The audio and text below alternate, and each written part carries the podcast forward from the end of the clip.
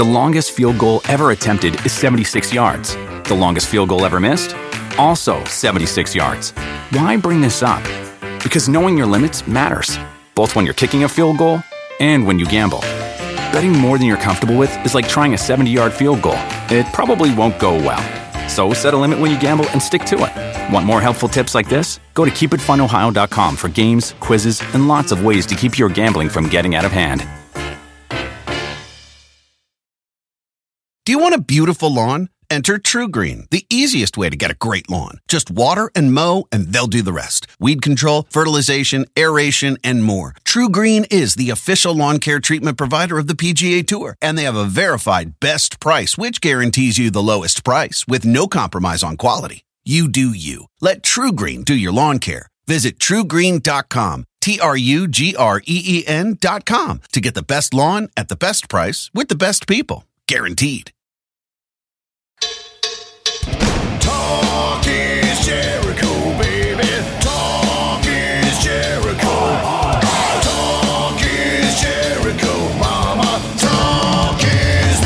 All right, welcome to Talk is Jericho's the pod of thunder and rock and roll, and it's all about the rock and roll today as we dig into 80s Kiss, my favorite Kiss era. We're going straight down the rabbit hole with the non makeup years with my longtime friend and Talk is Jericho alumni, Eddie Trunk, and author Greg Prato. Greg uh, wrote a book about this period of history. It's called Take It Off Kiss Truly Unmasked, available where all great books are sold. Uh, Eddie Trunk was interviewed for the book, Bruce Kulick was interviewed for the book, and I wrote the foreword. So that's pretty cool. Greg focused on the 12 albums released during Kiss's non makeup years, starting with Lick It Up all the way to uh, Carnival of Souls. Uh, he interviewed tons of people, like I said, including Bruce Kulick, Kiss's lead guitar player during that period producer Ron Nevison, who did the Crazy Nights record, and video director Paul Rachman, who did the videos for Unholy, I Just Wanna, and Domino, all from Revenge. Uh, Eddie, Greg, and I talk Kiss in the 80s, the tours, the videos, the albums. We talk about the late, great Eric Carr, who was also a close friend of Eddie's. We debate the value of uh, fallen guitar player Vinnie Vincent and his time in Kiss. It's one of my favorite subjects, Kiss in the 80s.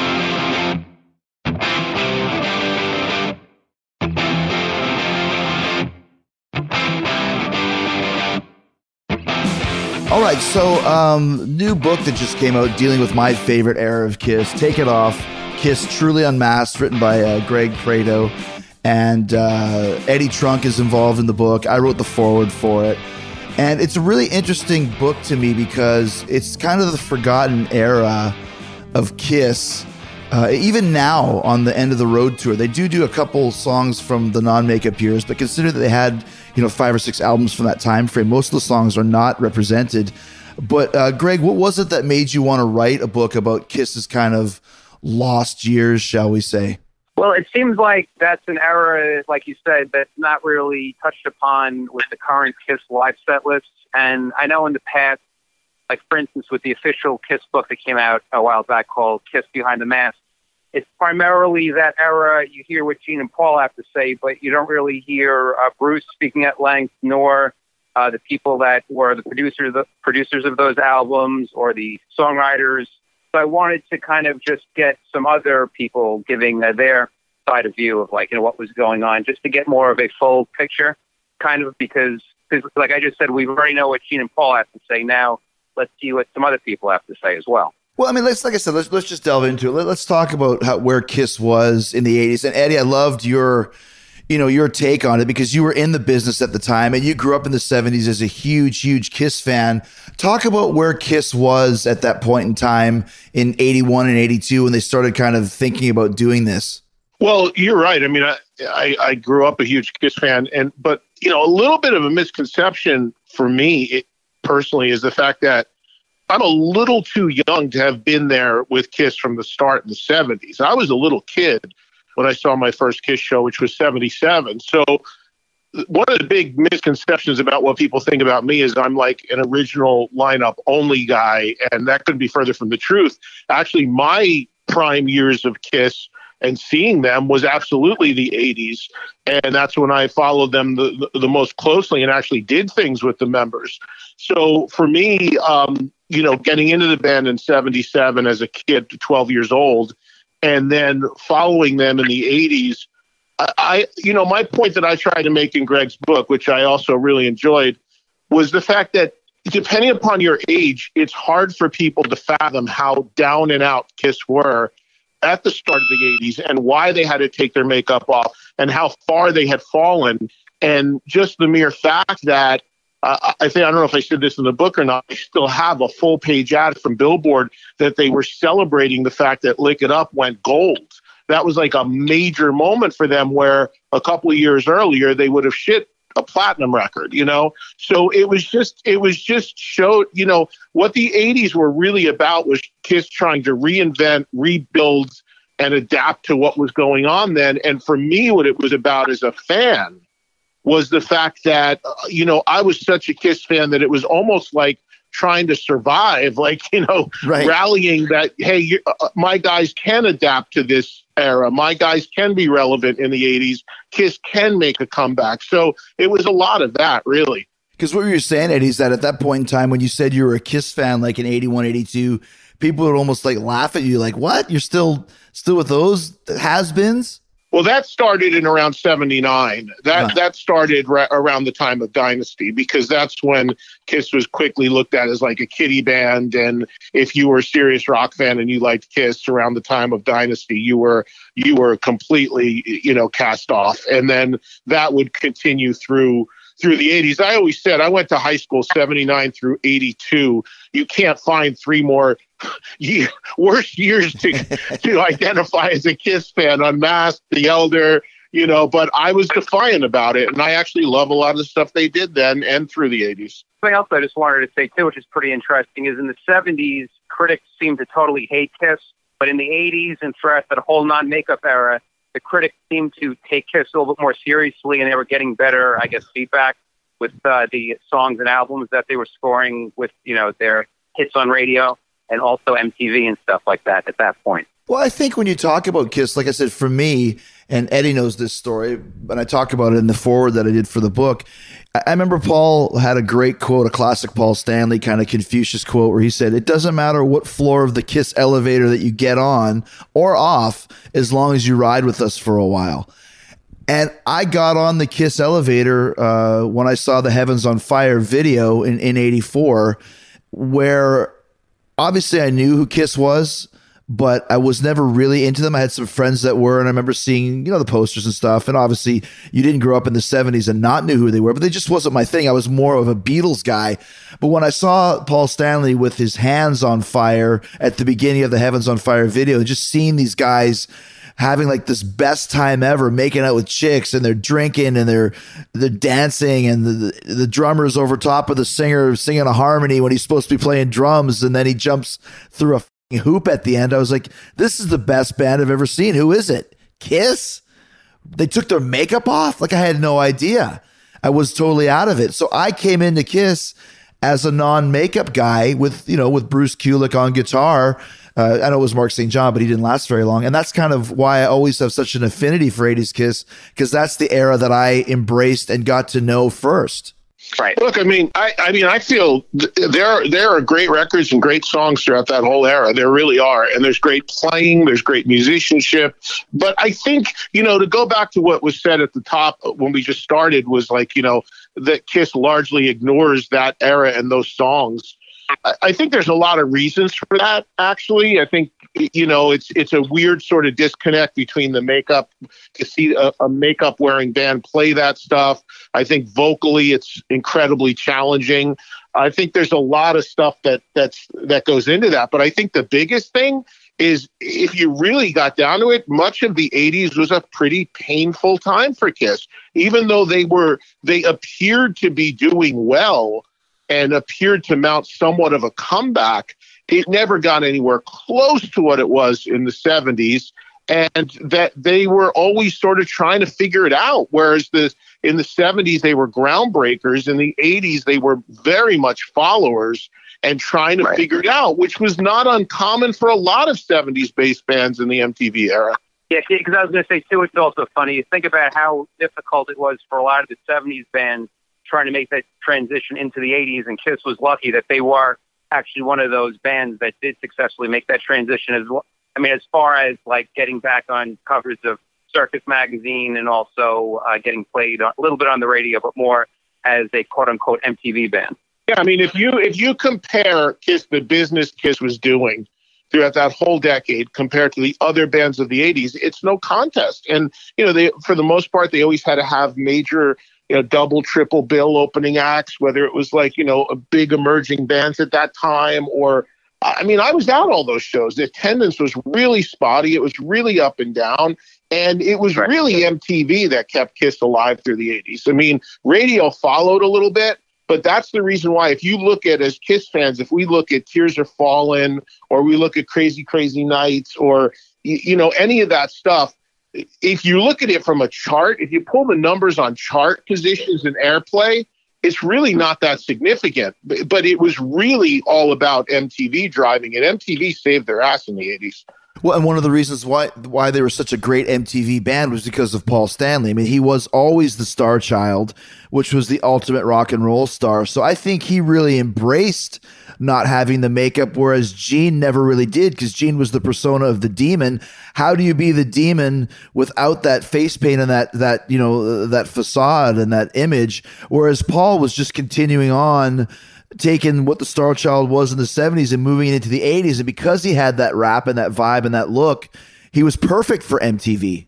Yeah, I mean, Right. he had to he had to do that. I mean, he's you know he was going to be the.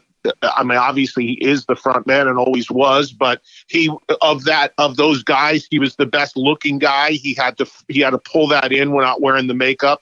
He had to really flaunt that. He had to really go for that, and uh, and you know, then some of the things they were trying to do musically and vocally, and the choices of producers and and the direction of the music and what they were doing. I mean, it was very just it was very much of the times. But yeah, of course, it's been well documented that the '80s were all about Paul because Gene was off doing other things and doing movies, and his level involvement uh, of involvement was. I mean, I remember as a Kiss fan during that time being really concerned that Gene was going to leave the band because it was Yeah. getting pretty obvious that like you know records were all of a sudden produced by Paul, written by Paul. You heard other people were playing bass on them. Gene's making what essentially were a lot of really bad movies for the most part.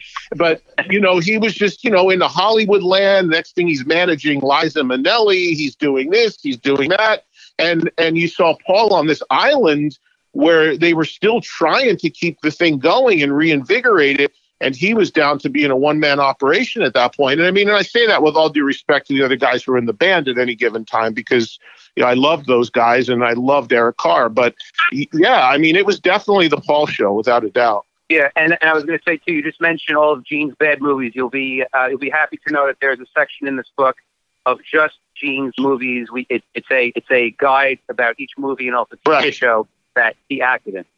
Which was great. I love that, Greg. I saw that. That's the thing about Greg's book is it's so cool. It's like yes, you go through the different periods, but then you've you've got all those little, you know, like the guitars of whoever and the Yeah, movies of Gene. Like it's it's really the whole decade and, and everything. It's really cool. Greg, what's uh, what's Gene's best movie from the 80s? The best movie, as far as his acting, I would say is probably Wanted, Dead or Alive, where he plays a ruthless terrorist. But the best known movie he was in was probably the movie called Runaway, because that was showed the most on HBO. That's the one that has Tom Selleck in it, where he's a uh, he, he's a killer and he has spider robot things and stuff like that. I mean, it's a very very silly film now seeing it, but I remember it was shown quite a bit on uh, HBO back in 85, 86, around then.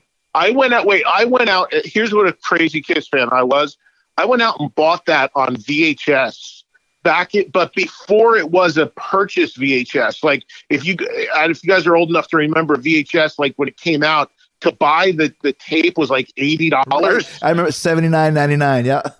yeah, until it went to like the sell through price. So I actually went to the video store and ordered that just because I had to have like and own the VHS and spent like eighty dollars for a VHS of Runaway. Well, you, you have to understand too, like in 1984, 85, 86, to star as the lead bad guy in a movie with Tom Selleck, who was huge at the time, it felt like Gene was making B movies. Like, like they might not have been, you know, Terminator level budgets or Terminator 2 at least, but th- that was a pretty big step for him. It was a pretty big chance for him, which is why he went for it. Yeah, but see, there's Right. another thing. There's another thing to all this. And again, from Greg, I don't know. I know Jericho's a little younger than me, but Greg, how old are you, if you don't mind me asking?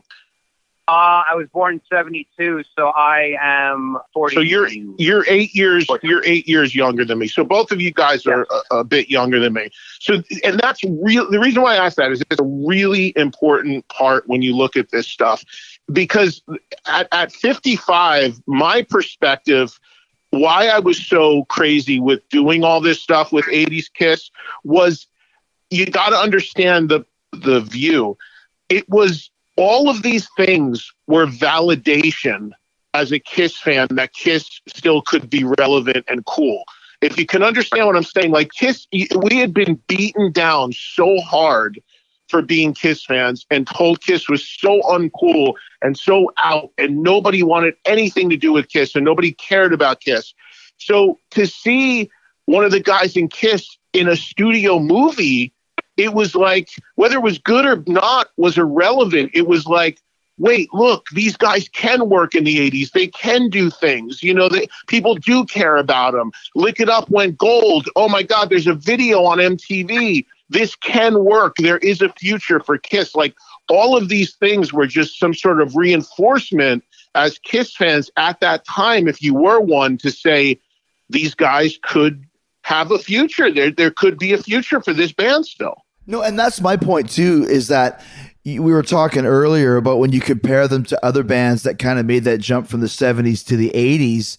Um, I mean, that's why they really fit. And yeah, Kiss went down from the 70s, but to still do gold records and some of them were platinum, they still did arena tours. Listen, they weren't sold out, but I saw Krokus on an arena tour headlining once that probably had 2,000 people. So there was a lot of bands that were doing arena tours that might not have been selling out, but also on top of it, Kiss was perfect for the pomp and circumstance of the 80s. When you talk about the Kiss Exposed video, you know, running around in, at, a, a mansion with a pool with a bunch of half naked Playboy chicks, you couldn't have done that with Rush or you couldn't have done that with ZZ Top. You know what I mean? Like Kiss was perfect for what the 80s was for the debauchery and the decadence of that time. Yeah, even though I'll say I think a lot of that stuff is pretty cringe now. I mean, that was, I think to me, some of that stuff was them trying to push it too much and try to like you know as much as as much as they were doing that and at the time might have been cool as a kid or whatever sure ZZ Top and Rush couldn't have done it but Bon Jovi and Def Leppard could have done it. And for the most part they didn't and I think that that was that was viewed out as the time of Kiss just looking so desperate to be relevant and of the time. And if you look back on a lot of it now, and I know Greg in the book you go through all the home videos, which I thought thought was awesome. You know whether it's decline of the west of the metal years or exposed or any of that stuff, it's kind of you know, and I'm sure they'd be the first to say it's kind of cringe. You know, I just heard a podcast with Paul Stanley and he wouldn't even curse during the interview. He's like, no, I don't want to do that. I'm a gentleman. And then you look back, um, yeah. And then you look, then you look back in what he was doing in the '80s, and every if you re- hear the stage raps, it was completely over the top and out of character. So I just think all of the whole era was about them trying so hard to connect, and I think sometimes they did take it too far. See, but for me, I thought that it worked because once again, my kiss was '80s kiss, and that's kind of what was in vogue. And I remember, obviously, if you look at the at the Kiss Animalized tour that's up on YouTube now from from '80, early '85 when they did the the uncensored thing, it's still one of my favorite gigs of all time. I mean, they're playing everything super fast, super rush. Yeah. Paul's raps are about going to the doctor and the nurse has got the biggest tits. And then they're making jokes about, you know, paternity suits that, you know, Gene has an illegitimate child and that's funny. Like they were doing all of this stuff that was so over the top. But I can remember that same tour where Paul held up a Michael Jackson doll and said, look, it's, it's got no dick. It's anatomically correct. And you would cheer. Ah. like they were so Oh, yeah. over the top. Yeah, I mean, there's so much Right. stuff from there that I'm sure he absolutely cringes at now, but it was the, it was the times. Greg, what is your affinity to 80s Kiss? Were you a 70s guy that got, you're pretty much closer to age to me than Eddie is. I'm, I was born in 70. So did you join up with Kiss as an 80s fan as well? No, I began as a Kiss fan when I was seven years old. My friend at my bus stop showed me his Kiss trading cards, and then my mom was kind enough to buy me the first Kiss album as a kindergarten graduation gift, and then my father kind enough to take me to see Kiss on the Dynasty tour with Judas Priest opening at Nassau Coliseum. So that's when my Kiss fandom started, and I kind of uh, lost faith uh, around 1981, 82, but I came back just in time for Lick It Up. And from about, I'd say 84 through 1990, Kiss was my uh, favorite band. So I saw them on the Crazy Nights tour. I saw them on the Hot in the Shade tour. I saw Ace open up for Iron Maiden on the Seventh Son tour. So I saw several uh, Kiss shows around then. And I also went to one of the one of the first Kiss conventions that was in uh, Jersey in '88. The longest field goal ever attempted is 76 yards. The longest field goal ever missed? Also 76 yards. Why bring this up? Because knowing your limits matters, both when you're kicking a field goal and when you gamble. Betting more than you're comfortable with is like trying a 70 yard field goal. It probably won't go well. So set a limit when you gamble and stick to it. Want more helpful tips like this? Go to keepitfunohio.com for games, quizzes, and lots of ways to keep your gambling from getting out of hand.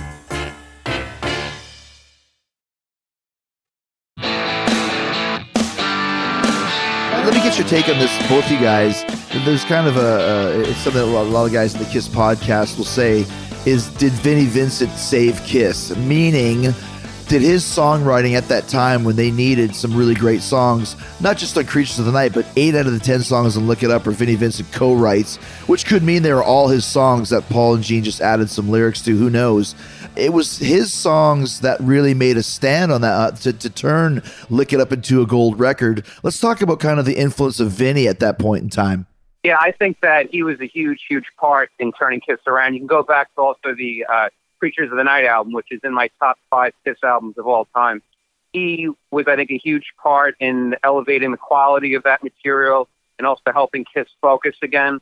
But of course, in that Creatures album, I think the most valuable player on that album is definitely the late great Eric Carr with his huge, massive sounding drums, which I think that's why Lick It Up is not quite as stellar as Creatures. That sonically, Lick It Up is not as good as Creatures, but um, Lick It Up definitely does have some great songs on it. So I think that's sort of equal, but I'd have to go with Creatures. But to get back to your question, I think Vinny was a huge, huge part in uh, getting Kiss back on track around that time. What do you think, Ed? Greg, I was surprised that I found it funny actually, and I couldn't figure out why you included creatures in this whole book because I'm like, well, that's not a non-makeup record. And then I remembered the reissue with the other cover, so you kind of pulled a little asterisk there, which I thought was funny. Because uh, I worked in a record store, and I remember like it's it, Creatures has the distinction of being a record that has um, two different covers. Neither of them features the guitar player that actually played on the record. One with Right. Bruce and one with Ace. But uh, you know, here's the thing with Vinny: uh, you can't underestimate the greatness of Creatures, and then obviously some of the stuff on Lick It Up. It is interesting that sonically, Lick It Up didn't sound the same way, even though I do like the way the record sounds. But it's the same production team. But obviously, they decided. Well, different guy mixed it, but uh, they, I guess, they just decided they didn't want to repeat the same exact sound. But you know, it's easy to say, and I'm not trying to undervalue what Vinny did as a writer and contributor because it is great stuff. But it's but here's the question that we just don't know. So if it wasn't Vinny and they collaborated with someone else at the time, could they have still come up with equally great material? I mean, we don't know. All we know is what we've heard. But the question that I have is like, okay, so if they didn't find Vinnie Vincent and they didn't write these songs with Vinnie Vincent, is there anybody else that they would have, you know, collaborated with? Would it have been Desmond Child, who I just talked to recently, or any of these other people? There, there, there may have been other songwriters that they could have gone to that could have created equally great material with them. So it's just a question we don't know, which plays into the Vinny saved Kiss narrative. We we don't really know that because we don't know how it would have gone if it wasn't him and one of the other noted songwriters of the time. And also something else that was interesting that I found out uh, by doing uh, research for this book. Lick It Up is the only Kiss album that had no outside songwriters on it. Yeah, Oh, right. wow. Exactly. Yeah. You know, and I, I just did an interview on, on my radio show with Desmond Child, and I thought this was interesting too because Desmond, obviously, the one of his first ever outside writing things was "I Was Made for Loving You," yeah, huge hit. But then they didn't go back to working with Desmond again until Animalize. So it's interesting, like if you had all that success and this huge hit with this guy, even though the song was really polarizing, you know, imagine Desmond Child being involved in writing on something like Unmasked, which was a pop record, which is really Desmond's strong suit. Or if he would have got involved on any of the other records, you would have wondered what that would have sounded like, and could you know could could things have been revived earlier? I don't know. The other thing about Vinny that I'll say real quick is I think Vinny's greatest contribution with Kiss was as a writer because as a player, there's a lot of controversy whether he was the right guy and the right fit for that band. And you know, visually, he was you know never you know not some great looking star guy on stage. So uh, you know, Vinny's you know role in Kiss starting out as this guy behind the scenes under his real name on Creatures, and then emerging into Lick It Up.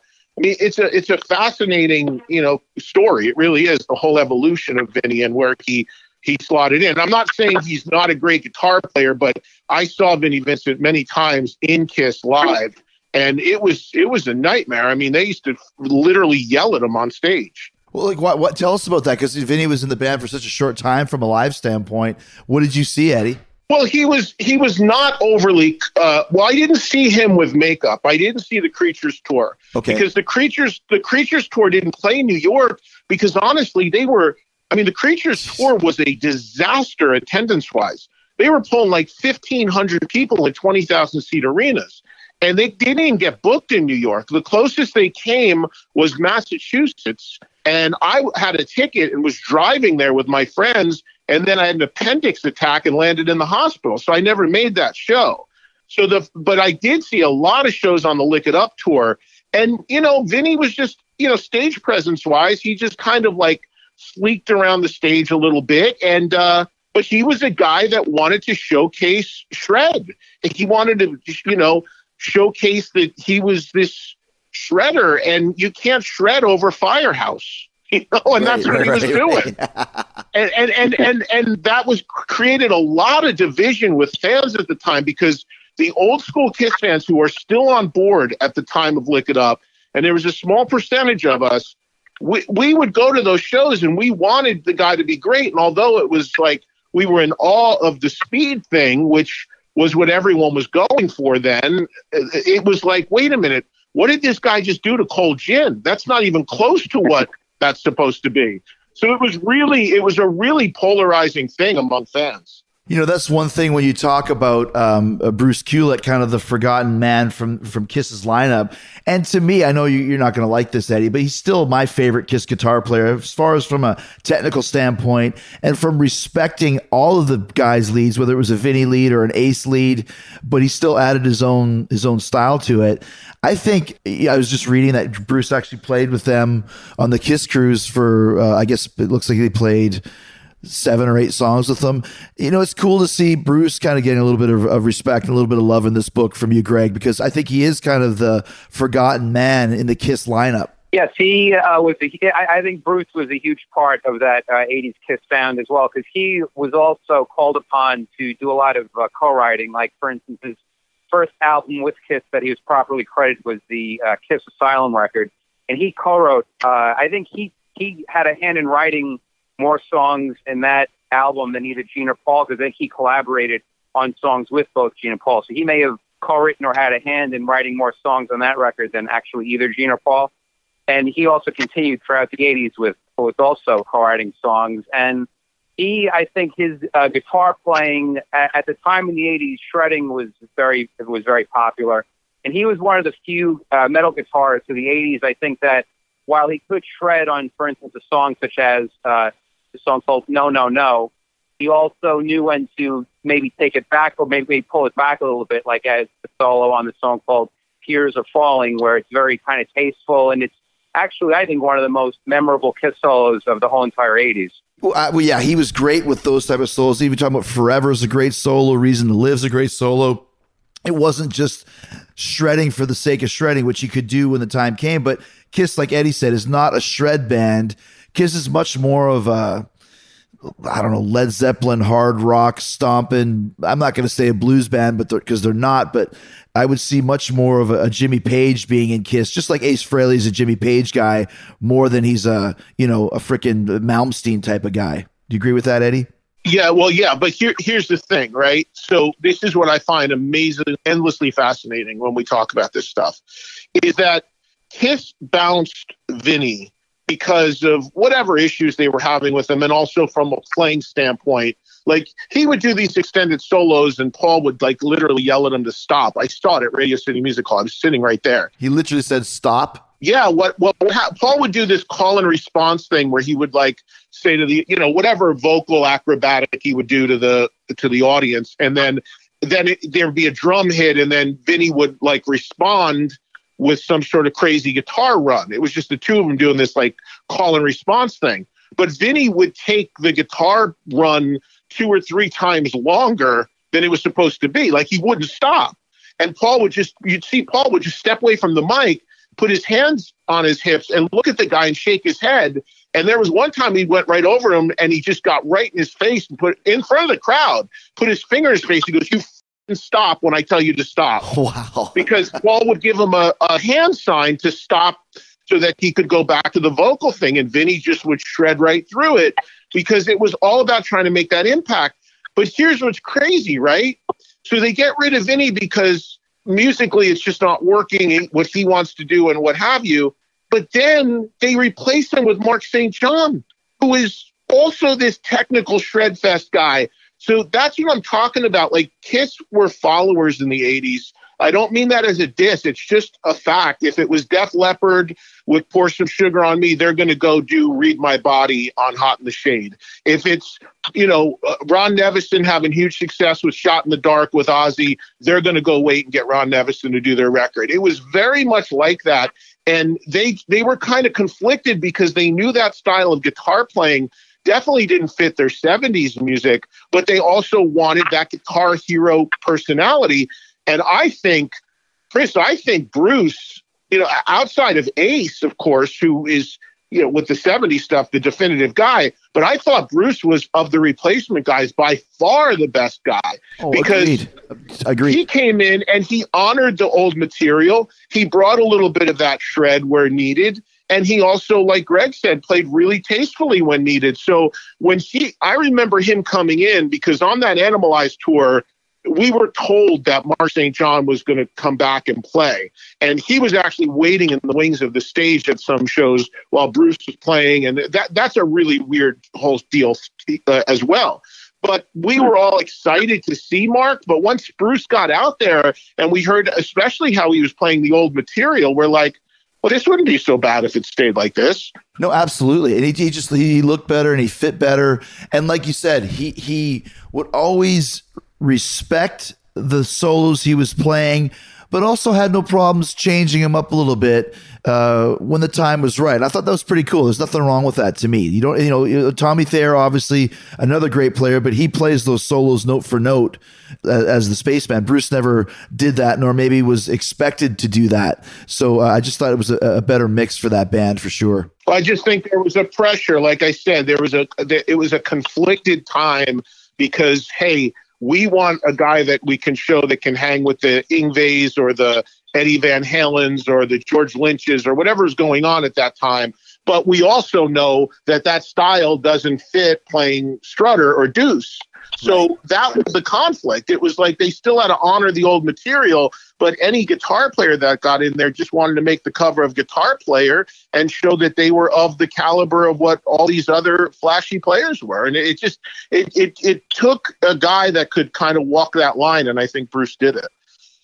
And then also something, and then and also something else that was cool about Bruce was on stage. He wasn't like Janick Gers, where he's dancing and prancing, and he's totally taking away from what's going on. Like he pretty much knew his place to just do a solo, step back, and let Paul, you know, do do his whole thing. So I think that should also be commended. That Well, well, had- to the to, yeah, but Greg, to that end, the the other the pro, the if- if you know any if you know the early days of Bruce Kulick and Kiss, it took him a long time to fall into like how to perform live. They used to joke with him and say that he looked like a tree because Right. he didn't he didn't move. He just stood there and he was locked up and he was very stiff and he didn't know. So so it took it took a couple records and tours for him to kind of I think find his skin as far as a performer. yes, they actually. I, I, I'm I'm pretty sure that they used to call him Spruce Kulick, right? Yeah. Yeah. That's what I was going to say. And you got to keep in mind too that that Kiss Animalized tour. That's uh, you know one like I said the best gig ever for me uh, from the Uncensored. It- that was Bruce's Spruce's first gig as an official member of Kiss. So if he's a little bit nervous and uh, tree like, maybe that's the reason why. Do you want a beautiful lawn? Enter True Green, the easiest way to get a great lawn. Just water and mow, and they'll do the rest. Weed control, fertilization, aeration, and more. True Green is the official lawn care treatment provider of the PGA Tour, and they have a verified best price, which guarantees you the lowest price with no compromise on quality. You do you. Let True Green do your lawn care. Visit truegreen.com, T R U G R E E com to get the best lawn at the best price with the best people. Guaranteed. Let's talk about someone who at that point in time was not nervous. Your old friend, Eddie, uh, the, the late, great Eric Carr. I want to talk because he's been gone so long and he passed away at the dawn of the 90s. Once again, I think people forget that his contributions to the band were so important to that in that time frame. Yeah, I mean, enormous. I, I've said this many times, and I don't mean this with any disrespect to anybody else who's been in Kiss, but I think without question, uh, to most fans, Eric Carr is the most loved non-original member of Kiss. And again, I don't mean that in any disrespect to Bruce or any of these guys, but Eric just had a way about him.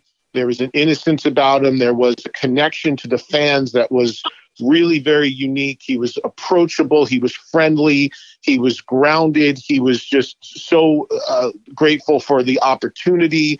And he, you know, I, I got, I became friendly with Eric Carr. And th- this is going to sound really crazy, but it's true.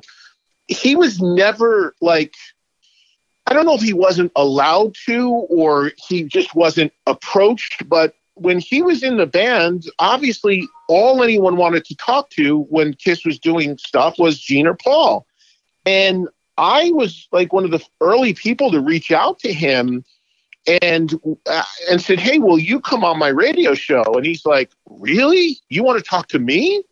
And that's kind of how our friendship was formed because we exchanged numbers, we stayed in touch, and then we built the friendship out of that. But he was like so floored that anyone would request an interview with anybody but Gene or Paul at that time.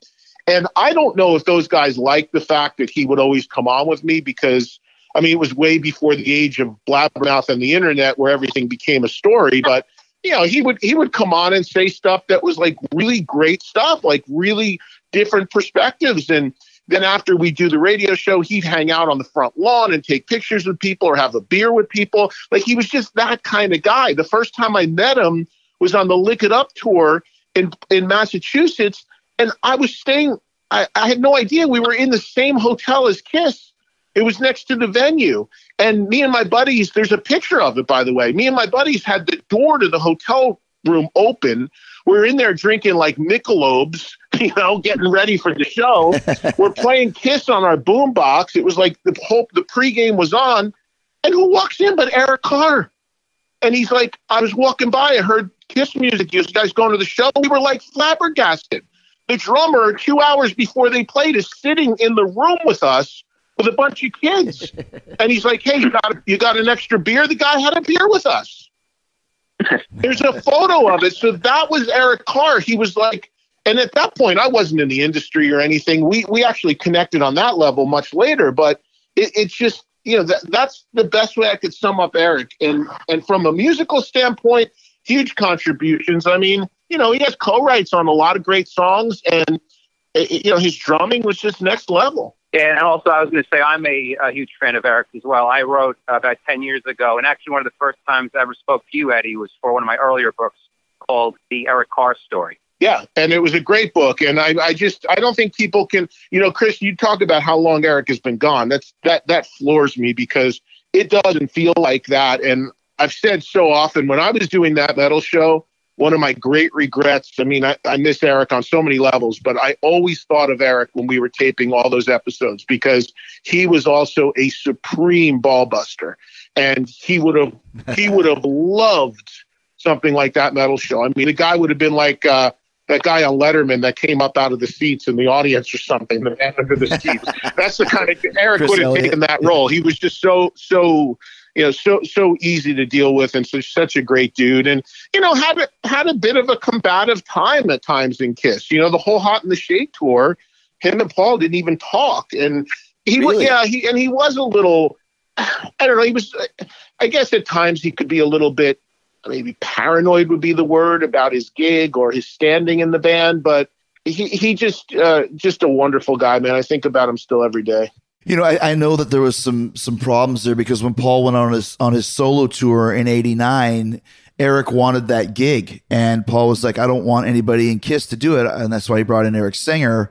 And both Eric Singer and Paul told me that that Carr would watch the show and go, "Yep, yeah, that's the guy that's going to replace me." And Paul's like, "What are you talking about? This is your gig." He's like, "Nope, he's going to replace me."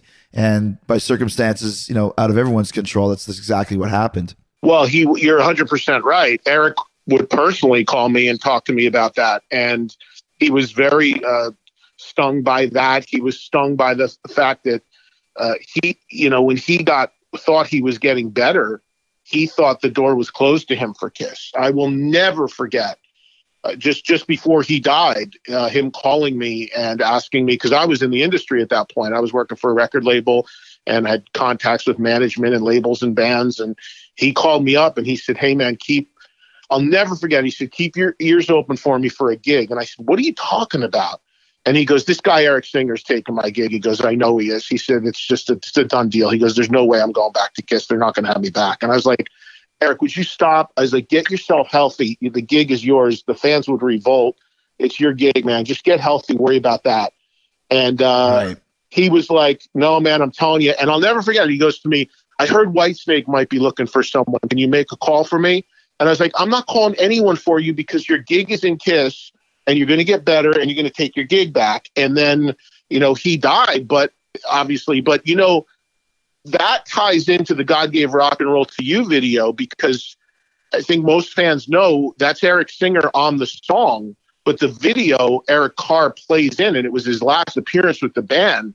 And he was adamant about being in that video because he saw that as his chance to still put, you know, he wasn't well enough to cut the track at the time, but it, but being in that video was a statement to him that he was not giving up his turf, that he wanted people right people knew because when that was done, people knew what he that he was sick and what he was dealing with.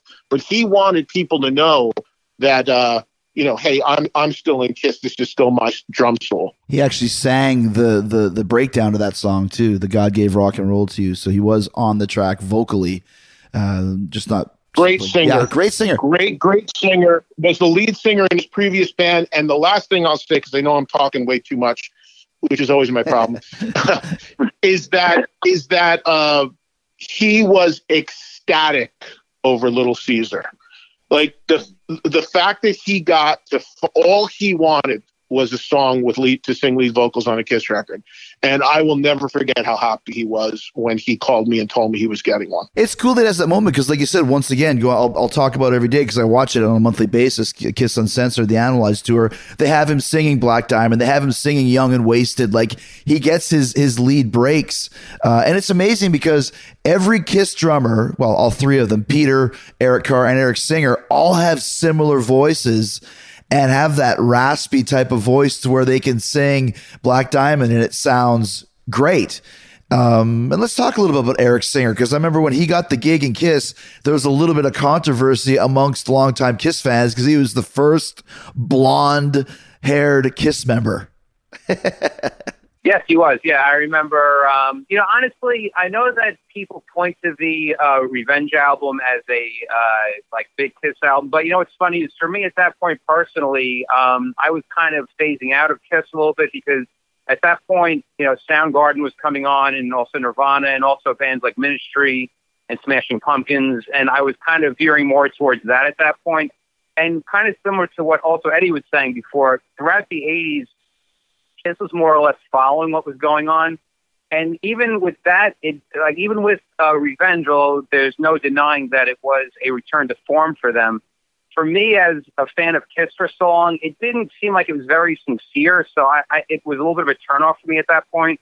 That it seemed like, well, am I supposed to now forget everything that happened throughout the '80s and like all the pop type stuff, and now suddenly I'm supposed to be led to just forget about all that and now Kiss is heavy once again. Yeah, it was kind of like hard for me, but but but then again, that said, I was happy to see that that album was the first top ten Kiss album since I think Dynasty. So I was happy on one hand to see that it, that they were supposedly popular again from a like chart uh, perspective. But as far as as far as listening to Kiss at that point, I was kind of looking towards you know maybe like bands that were a little bit more hungry or a little bit more maybe like a younger at that point. Well, I think that Kiss, they always kind of followed, not followed trends, they incorporated what was going on in the trends. And you can see that from I Was Made for Loving You, the disco song, Hard Luck Woman, the, the 70s Maggie May type thing that was popular, Unmasked, the pop, the pop music that, you know, Loverboy was doing, and then the Bon Jovi stuff. And then you had kind of the heavier Pantera stuff on Revenge. And then, of course, you had just the out and out grunge on, uh, on Carnival Carnival of Souls. So it's something that they've done at that point in time quite often uh, to kind of maybe stay relevant and stay current. Yeah, no, Yeah, I I think. mean, that's it. you know, go ahead, Greg.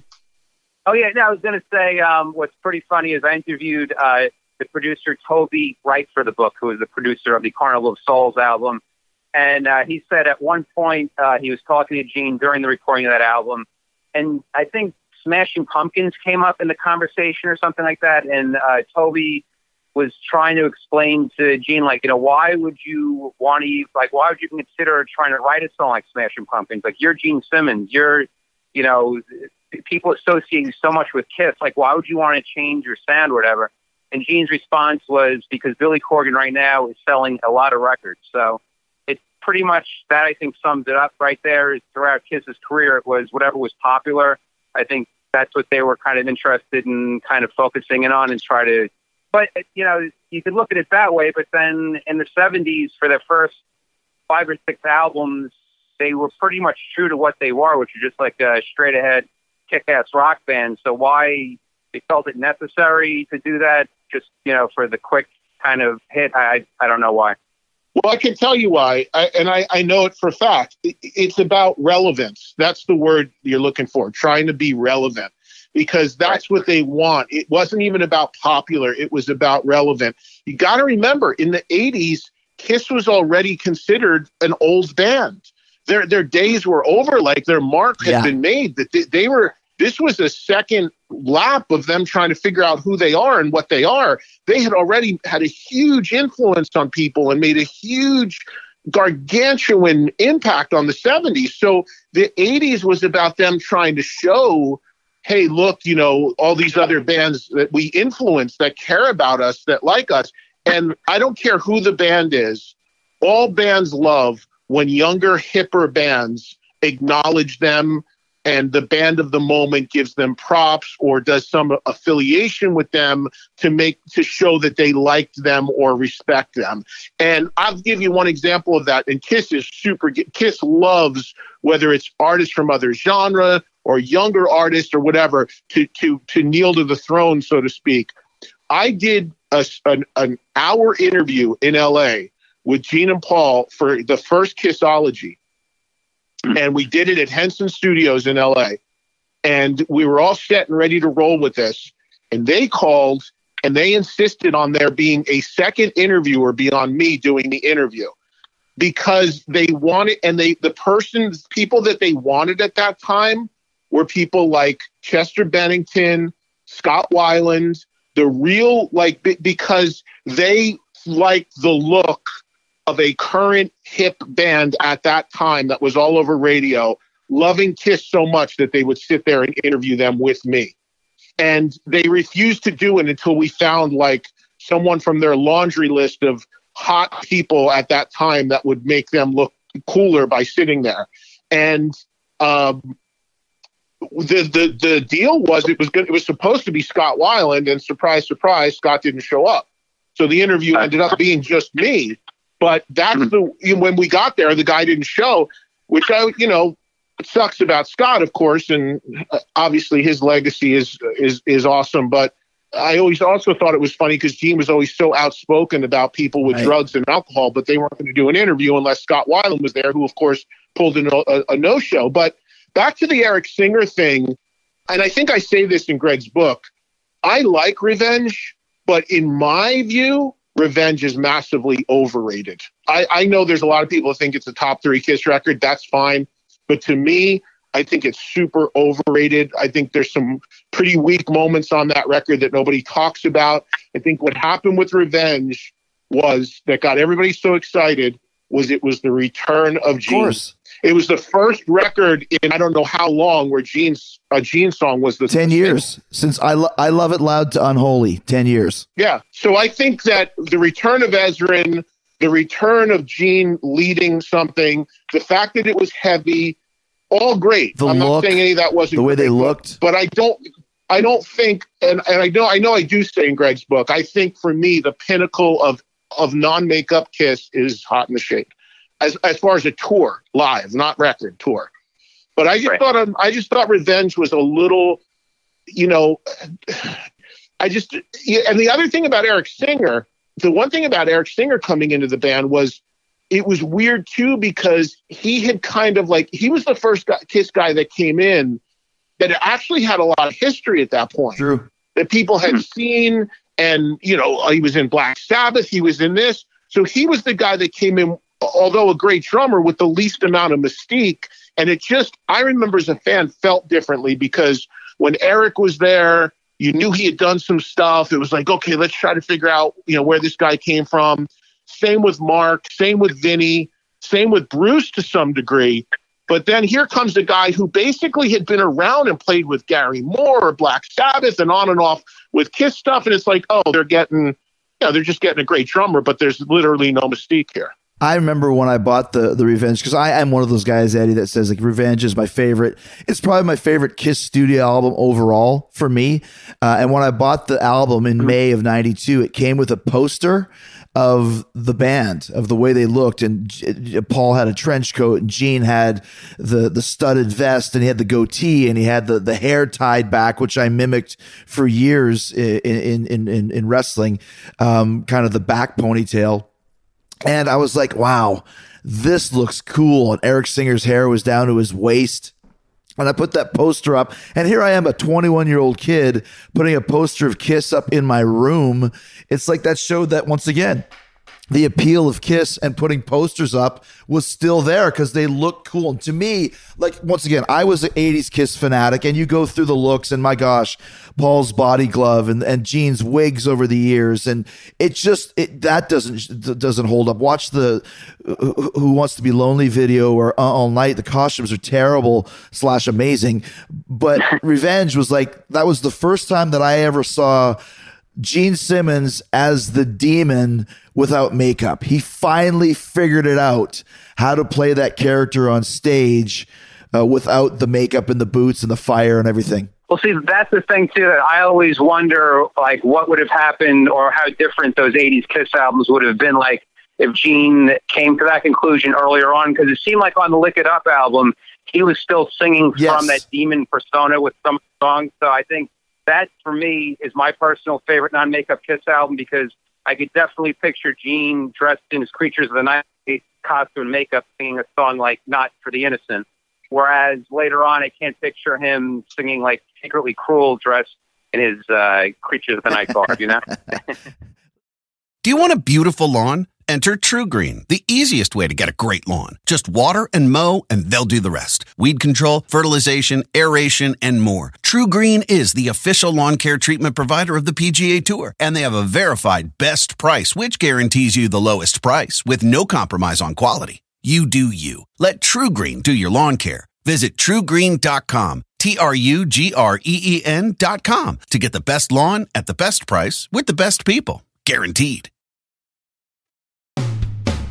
Let's. Uh, let, let- we're winding down here because uh, I know Eddie has to do his show, but let's just briefly go through the albums and tell me your favorite song and what you thought. Uh, we'll lick it up. You, you just mentioned it, Greg, about Gene still having some presence on that record.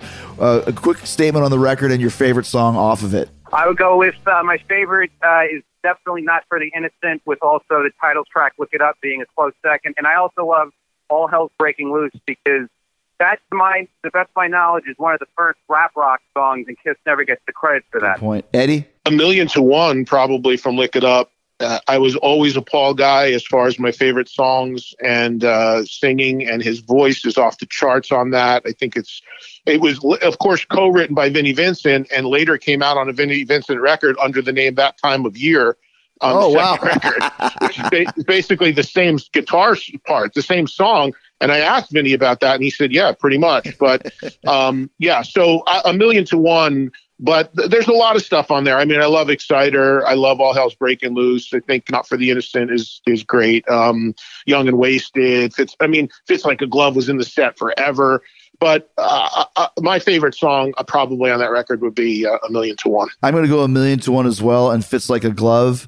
Uh, a couple quick things. When I first saw the cover of Lick It Up, I thought that Ace Frehley was still in the band, and I thought that Vinnie Vincent was Ace Frehley without makeup. And if you look at the cover, they've really done his hair kind of Ace like.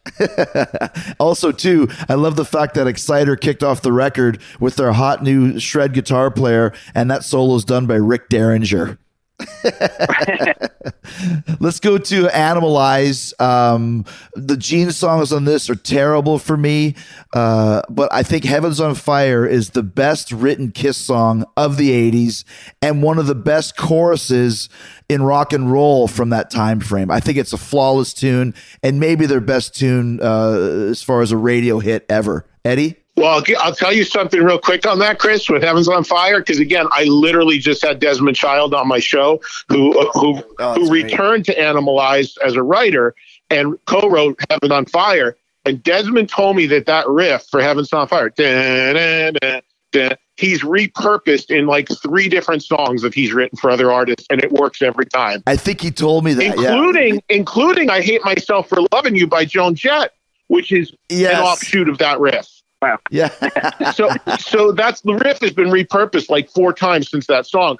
But I, I love um I love Thrills in the Night and I love I've had enough. I love the opening track. I remember hearing that first song and getting that record and just my jaw being on the floor. The double kick, the the shred guitar. I, I remember like at my friend's house in Staten Island and we put that, that on and we were like wow, they, they can compete with Van Halen now. Like, you know, yeah, totally it was right. so much. See, again, I, I don't mean to be redundant, but it was a lot about that back then. Like, if you were a Kiss fan of my age, it was about the 80s proving that.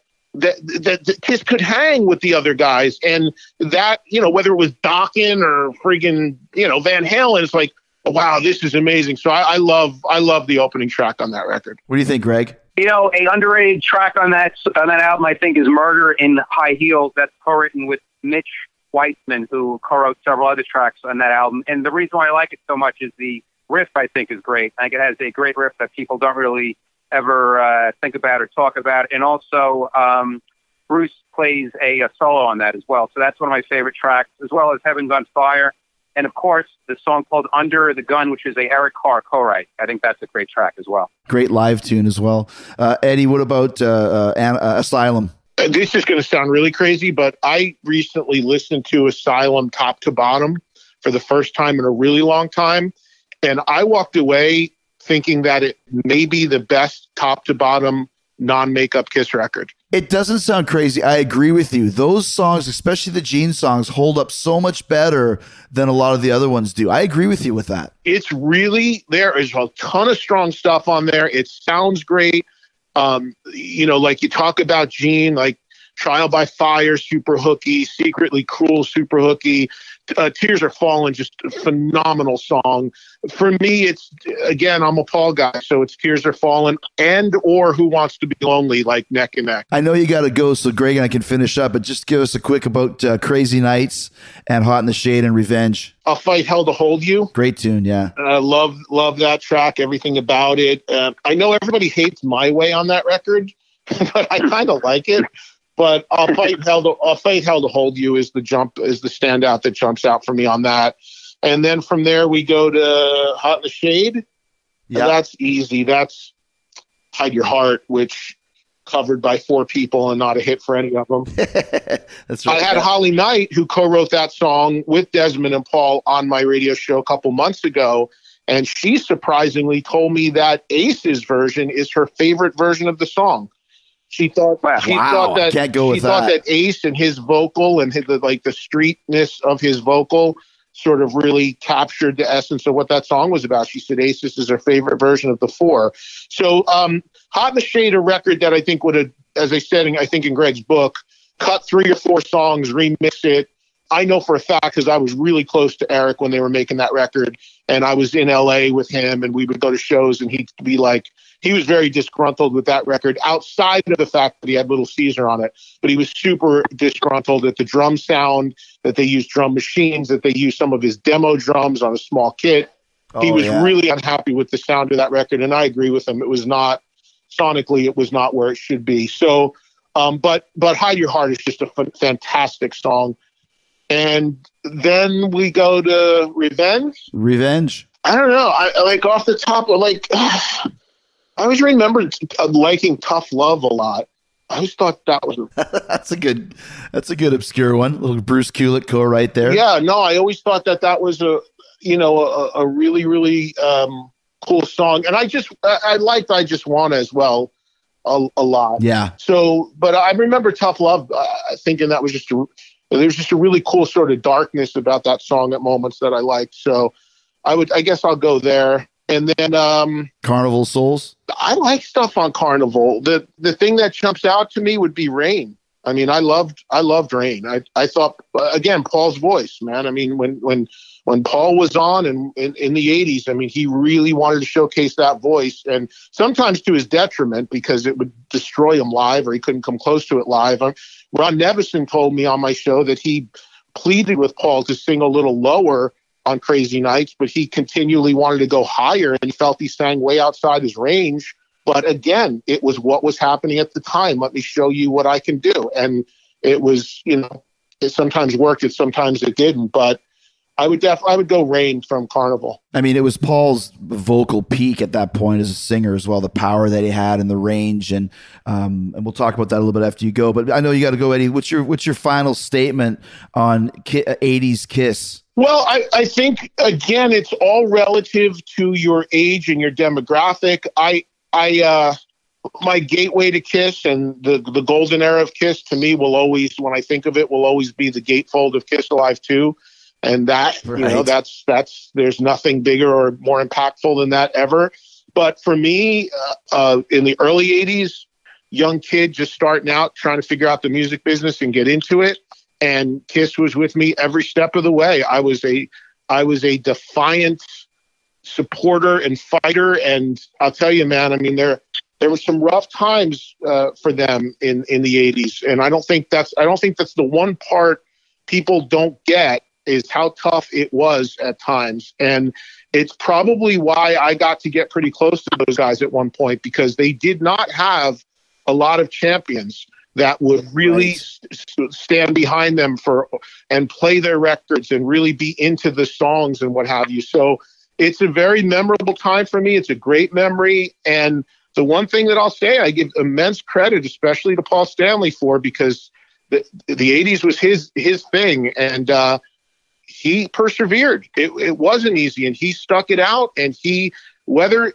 look, some of the stuff wasn't the most original, and some of it, in retrospect, is probably cringeworthy, and some of the songs and some of the stuff on the records not so great. But it's all. It, it was everything that it took to keep that ship alive. His partner had gotten into a lot of other things, and uh, you know, all credit to Paul Stanley because if he didn't hang in there like he did, uh, we might not be talking about the last 20 years of Kiss. So I think that that's a that's a big thing as well. But there's some great music there. And the last thing I'll say is I I kind of wish that they would play a little bit more. I think you know there are songs in that catalog that uh, certainly are a, a lot better known than some of the 70s deep tracks they play in the set every night Sure. but they just for whatever reason outside of one or two they really don't deal in it and uh you know I, I don't really know what the thought process is behind that but as this if you are to believe this is the final victory lap celebration for kiss then it would be really nice if they could find a way to address some of that stuff before they wrapped it up Yeah, I think a lot is just because of Paul's vocals, like you said. But uh, Eddie, always great talking to you. And I know you got to do your own show. Greg and I will wrap it up here. But uh, thank you, man. I appreciate it, and uh, hopefully get a chance to bust your balls in person soon. Yep, same same here, Greg and uh, uh, Chris. thanks, thanks for having me. And Greg, great book. Thanks for including me. I really enjoyed it. Good luck with it. Thank you, Eddie. I appreciate it. And we'll do something on we'll do something on my show. Jericho, you want to come on my show? We'll do this all over again on the radio. Yeah, let's do it. Just Just let me know. I promise I'll be uh, on time next time. All right, thanks, guys. Thank you, I gotta buddy. run. Thanks, Bye. Eddie. Thanks, Thank you. buddy. Do you want a beautiful lawn? Enter TruGreen, the easiest way to get a great lawn. Just water and mow, and they'll do the rest. Weed control, fertilization, aeration, and more. TruGreen is the official lawn care treatment provider of the PGA Tour, and they have a verified best price, which guarantees you the lowest price with no compromise on quality. You do you. Let TruGreen do your lawn care. Visit truegreen.com, T R U G R E E N.com to get the best lawn at the best price with the best people. Guaranteed. So, uh, yeah, just to finish what Eddie's thought is, we'll just continue on and wrap it up ourselves. I think Paul's range. Uh, it was so high, and when you talk about some of those songs, and we'll get into it, especially Eddie mentioned "My Way." There's a uh, uh, you guys can go on YouTube and find it. Just type in "My Way" vocals only, just the vocal track, and it's so high. And I talked to Paul about that, and he said it was basically effortless for him at that point in time. It's just where he was as a singer. That's why they can't do a lot of those songs because he's almost 70 now. The range isn't there, and that's just being a human being. But I think that's a lot of the reason why they have to be very judicious over the songs they pick from the 80s, specifically because it was such a heavy Paul time, and those melody ranges were so freaking high. Right. Yeah, I mean that's something definitely about the '80s with Kiss is uh, I think that Paul was at his best singing wise as far as what he could sing. So I think that was something that was a uh, definite plus for the '80s. Something else that I learned by also doing this book is uh, that Kiss in the '80s actually finally broke through throughout England because in the '70s they were never as big in, England as they were in the U.S. When they were Oh, having interesting. yeah, when they were having big hits with Alive and Destroyer and all those albums, they, they weren't very big chart sellers over in uh, England, whereas Lick It Up and also some of the oth- other albums came close to the top 10 or actually were top 10. And the Crazy Nights album, just to give you a comparison, Crazy Nights, the album peaked here in the States at 18. Um, in England, it peaked at four. And also the title, tra- uh, the song Crazy Crazy Nights also peaked at four, whereas here in the U.S., it didn't even make the uh, top 40. So that's also something else about the uh, non-makeup era that I found. Well, yeah, and when they and when they did the um, uh, end of the road tour in the states last leg, they were closing with "Do You Love Me." Then they went to Europe and closed. I'm going to say closing, they did the last the, the last three songs of the encore. They added "Crazy Nights" again. Uh, and then they brought it back to the states, which for me, it's like thank goodness uh, uh, because, like I said, those non-makeup songs are few and far between. I know there's a lot of hardcore '70s guys that didn't like the fact they put Crazy Nights back in the set, but I'm like, there's a lot of '80s guys that would rather hear Crazy Nights than Do You Love Me any day of the week. So um, it's cool that they acknowledge that. But let's go back to we were talking about with Asylum. What's your favorite song on the record, and what do you think about it? Yeah, I'd probably have to go with uh, probably Tears Are Falling, which is the uh, big hit. But I think that's uh, the best track. I also like uh, King, King of the Mountain is good. And um, also, uh, Anyway You Slice It is probably my favorite Gene track, even though the uh, drum breakdown with the, uh, I think it's, I think it's fake drums they use. That's like a very dated thing. But I would probably go with those three tracks as my favorite. They were actually called Simmons drums, to be believe Yeah, it or not. yeah. Those electronic drums, yeah. Yeah, exactly. Yeah. And then with uh, Crazy, and then with the Crazy Nights, you want me to go with? Well, I'll, let me jump in with with with the, with Asylum. My my thoughts on it. First off, when that record came out, I hated the cover so much that I didn't ever really give it its due. So, like what Eddie said, when I listened to it in its entirety, there really is uh, all the songs are good, including Gene's. And um, I think Secretly Cruel is a great song. They might have even been able to put that out as a single. But the problem was that Paul's songs that he wrote with Desmond Child were so strong. Who Wants to Be Lonely is great. Uh, All Night is great. Tears Are Falling is great. And I never even realized that Who Wants to Be Lonely was never even a single to the radio. It was just an MTV video, which goes back to what we were talking about earlier, that what really Kiss kept Kiss alive in the 80s was that involvement uh, with MTV. So um, so continue on with Yeah, because because people forget too. People forget what I also talk about in the book is uh, there was a thing at the time called Dial MTV, which was I think from Right. I think from either four to five or five to six at night, where uh, viewers would call in in the afternoon, and whoever got the most votes would there would be the top ten videos. And over the course of several months, it seemed like the uh, Tears Are Falling video would always come in at number two, and it was always held out of the top spot by Motley Crue, Home Sweet Home. But that was a huge that, that that's what I think made the Kiss Asylum album and also tour at the be a quite a successful album and also tour is because of that promotion and that video being shown during the prime time of uh, that channel. I think was really what put that album, uh, you know, over the top for Kiss at that point. Agreed times a thousand. So uh, let's go to uh, Crazy Nights. Crazy Nights, I'll go with No, No, No because that has a great shredding solo from Bruce uh, with that. And then a underrated song on that is, the, again, the last track on the album is the song called Thief in the Night, which is a co-write again by Gene Simmons and also Mitch uh, Weissman.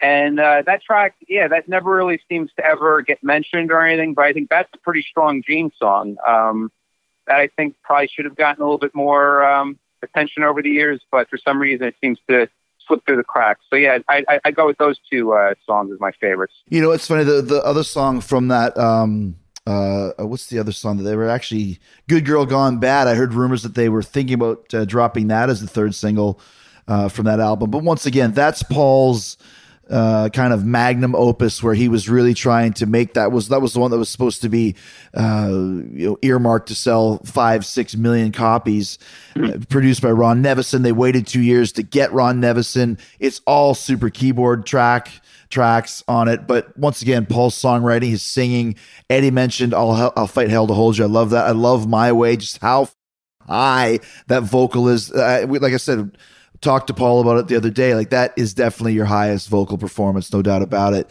Um, and from a little bit of a of a obscure standpoint, I mean, not obscure. It was it was a it was a video, but "Turn on the Night" should have been a huge hit. But once again, asking Paul about that, he said that radio programmers did not want to play Kiss in the '80s. They had no interest in it because they still saw them as uh, old men dinosaurs at the ripe age of 35 years old or whatever they were at the time. But I mean, Turn on the Night is such a great tune. It's got that Bon Jovi hooky chorus written all over it. So uh, I got to go with that one as well. Yeah, because yeah, because something else I just wanted to say. You you brought up a uh, a, a very good point, which is Kiss had a lot of MTV hits uh, in the '80s, but for some reason they did not translate over to the charts, and it's Right. always been, it's always been very very. I could never I could never figure it out because bands like Motley Crue and Bon Jovi and Ratt had MTV hits that also translated over to the charts. Actually, Poison too. The the, the band Poison Yeah. is a is, is a very good example of this. They have big MTV hits that would also translate over into uh, top ten hits. But for some reason, I don't know why that didn't happen with Kiss. I don't know if that was a record label thing or you know what what exactly. Well, was. like I said, apparently a lot of it to do- w- was the programmers just saw them, you know, old as as an older band. But um, you know, and, and once again, too, that's one cool thing about the Kiss Cruise uh, is that now that Bruce Kulick has the band with with the guys from Slash's band, including Todd Kerns on vocals, who is an amazing singer. You get a chance to hear all those songs. They they do turn on the night and they play, you know, uh, the, the when the walls come down and all those type of tunes. So um, if you guys want to hear them and see what they sound like live, you can go check that out on YouTube. So uh, Hot in the Shade, like Eddie said, I think if you could take five songs off that record and make it a 10 song album, it would be so much better. Um, but having said that, obviously Hide Your Heart is great, Forever is great, but I think I love uh, King of Hearts and Silver Spoons are kind of the two gems from that record that people don't know about. What do you think? I would have to say with that album, uh, I totally agree with Eddie that it was too long of an album. They could have totally cut off several songs from that. But, you know, the thing that I liked so much about 70s Kiss was that while Gene and Paul wrote the majority of things, they would also make it a point to have Ace sing, sing some songs and also Peter sing some songs. And that was what, that's one of my major gripes with the whole 80s thing is it primarily became the Paul and also Gene show, whereas they sang everything. So, on that Hot in the Shade album, one of my favorite songs is Little Caesar, which is sung by Eric Carr, because Eric Carr really did write a lot of, he, he co-wrote a lot of great songs in Kiss. And it, it was always a shame that they never gave him, I think, more of a shot with writing more songs or also singing more songs. So I think he was uh, very, very talented. So I, I will go with Little Caesar as my favorite. And it's cool, like Eddie said, the fact he finally got a lead vocal on record, even though they always gave him his spotlight live. So, uh, yeah, good, good for Eric. And, and also, too, I got to give an honorable mention to X and Sex from Smashes, Thrashes, and Hits. That's one of my top 10 favorite 80s Kiss songs. It's so over the top, it's so ridiculous, so pompous, but perfect for who and what Paul Stanley was at that time with an amazing hook by uh, Desmond Child. Yes, I agree. And also, I forgot to mention the song "Forever" has one of Bruce's best uh, guitar solos ever as well. Asking Bruce about that on, on this show, he played an electric solo, and Paul said, "No, I want something more Led Zeppelin like on Battle of Evermore or something." So he came up with that, and uh, he and Paul worked that out together, which is cool. Uh, then we moved to to to Revenge. You know, that's that's my favorite Kiss studio record. Every song is great, and I would go with. I mean, Unholy. When I saw that song, I remember uh, Much Music was our MTV in Canada. We had the Power Hour. It's a new Kiss song, and at first being a little disappointed that it was a Gene vocal because I was such a Paul guy, but then seeing the song and just going, "Holy shit, this is so great." Uh, Right. That kicked it off for me. Uh, I'll give Heart of Chrome and uh, Thou Shalt Not uh, runners up on that one. I will I will go with the song "Unholy" because again, that was you know it, was- it was good to hear uh, you know Gene coming back into form again and also uh, delivering a great vocal. And then I'm going to have to take the easy way out and go with Carr Jam 1981 because I'm such a huge fan of the late great Eric Carr. Oh, that's cool. and then, of course, the much beleaguered. It was just the 22nd anniversary of uh, Carnival of Souls, and it's funny. Uh, I, I, I said, asked Paul about this one. He said, "This is moody and grumpy." And that is Grumpy Kiss. It's like Grumpy Cat, Grumpy Kiss. Yes. But uh, this album, I I had this album probably I think in the summer of '95 is when it started getting leaked. So it was a good 18 months before they they finally got it out there. But I had this a bootleg of it a year and a half before. Yeah, for that for that album, if I had to pick one favorite song off of Carnival of Souls, I would have to go with "Them Bones" by Alice in Chains. you know that uh, that album. I have to admit, I, I find it very very hard to even really uh, listen to it because it sounds like such a uh, Alice in Chains ripoff. They got Toby Wright, who is the uh, Alice in Chains producer. Uh, the song "Rain," although I, I admit that you know it's a uh, you know pretty good song, but in Chains has a song called uh, "When I uh, Rain Rain Rain When I Die," and in the song that Paul sings called "Rain," he even takes a line. I think it's going to rain, and that's the same line that also Layne Staley sings in the Alice in Chains song. So I just had a very very hard time looking past that and. Yeah, I, I mean, for me, the, the, the only song I guess that, that I could really say that I wouldn't mind hearing is the song that Bruce sings, because again, I always found it interesting when we would hear, you know, different members of Kiss singing different songs. So for, for me personally, I would probably have to go with the last song called "I Walk Alone," which is sung by uh, Bruce. I got to go with Hate because it's kind of like Dom or uh, Unholy Part Two. I think the the drumming on that is nuts. If you go back and listen to it, and then the most Kiss song for me, you know, classic Kiss is Master and Slave. Uh, even though it's detuned and it's kind of a little bit really moody, it's got some great Paul Stanley singing on it. But um, yeah, once again, I mean, Grumpy Kiss.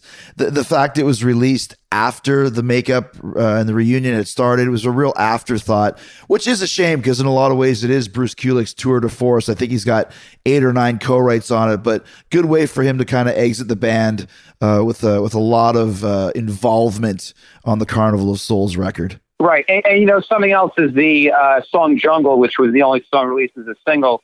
Yeah. Although, yeah, you know, one thing that I actually did like about that song is the chorus. The, the chorus actually does sound like a quote unquote Kiss chorus, so that at least I can hear the Kiss like kind of new coming back. But but then the rest of the song is again, it's kind of like murky Alice in Chains type stuff. So I, you know, did kind of like the chorus in that, but I can't really say for the rest of the song. But once again, it was it was a, a radio hit to a certain extent, wasn't it? Didn't it go top twenty or top ten? Yes, yes, it uh, actually was a, a pretty big uh, radio hit when it came out. When the album finally came out in 1997. So once again, Kiss did get some radio play as uh, as their non makeup career wound down. So, um, Greg, like I said, once again, it's a great book, a lot of great quotes, a lot of great people involved. Um, what's your kind of last statement on Kiss in the '80s? And I'll, and I'll start. I think, like Eddie said, if it wasn't for Paul Stanley kind of running that ship in the 80s, Kiss might not be here today. Uh, they never broke up. They're much like the Stones. They never broke up. The two main guys, even though they might hate each other, never stopped playing together. Uh, they still had that partnership. And they did not stop playing arenas. And you could say it was a little bit down and they only went gold and they only went platinum. There was probably, you know, you're judging that against Kiss's past uh, uh, in the 70s, but they never stopped. They had 10 years of still playing arenas and doing gold and platinum records. So when you think back to it, it was just another uh, another point of the band's career that was very successful. Uh, not compared to their 70s stuff, but compared to most other bands of that era, they were right up there with them. So um, I, I, think it's a very vital part of history. And once again, it is my favorite part of history. Greg? Yeah, you know, one thing also you can uh, love or hate 80s Kiss, but one thing uh, that you can't deny is it, it definitely did get Kiss back on track without those albums without, uh, you know, the, while those albums weren't maybe as strong sellers as, again, Alive and Destroyer, those albums did keep Kiss, you know, current. It did keep them on the charts. It kept them also being played on MTV. So it definitely kept them in the mix with bands like Motley Crue and Bon Jovi and Poison. So for that, it definitely kept Kiss relevant. So, you know, without those 80s uh, non makeup uh, albums, who knows if Kiss kept the makeup on, they may have had to break up at some point. So, yeah, I, I think that the non makeup era is a hugely important uh, part of history. That's why I wrote this book called Take It Off Kiss Truly Unmasked. What's your favorite non makeup Kiss record? Uh, I have to go with uh, Lick It Up because uh, because to me that sounds closest to Creatures. To me, is in the top five Kiss albums uh, for me, and uh, it does not have the great drum sound of Creatures, but Lick It Up is a continuation kind of of Creatures. I could see it being a little bit similar, so I'll have to go with that album as my favorite non-makeup era Kiss album. I'm going Revenge with the runner-up of uh, Kiss Asylum. All right, Greg. Well, thank you so much, man, and we look forward to. Uh, if you haven't checked out the book, uh, you check it out. If you're a Kiss fan, it's amazing and uh, a, a, a unbelievable forward from a very, very wise, wise man uh, like me. exactly. Yes. You know, I uh, I actually wanted to thank you for also doing that. It was a great forward. I definitely appreciate that, Chris. I actually said that to Paul after I wrote it. He's like, "Oh, that's really good. Thank you very much." So.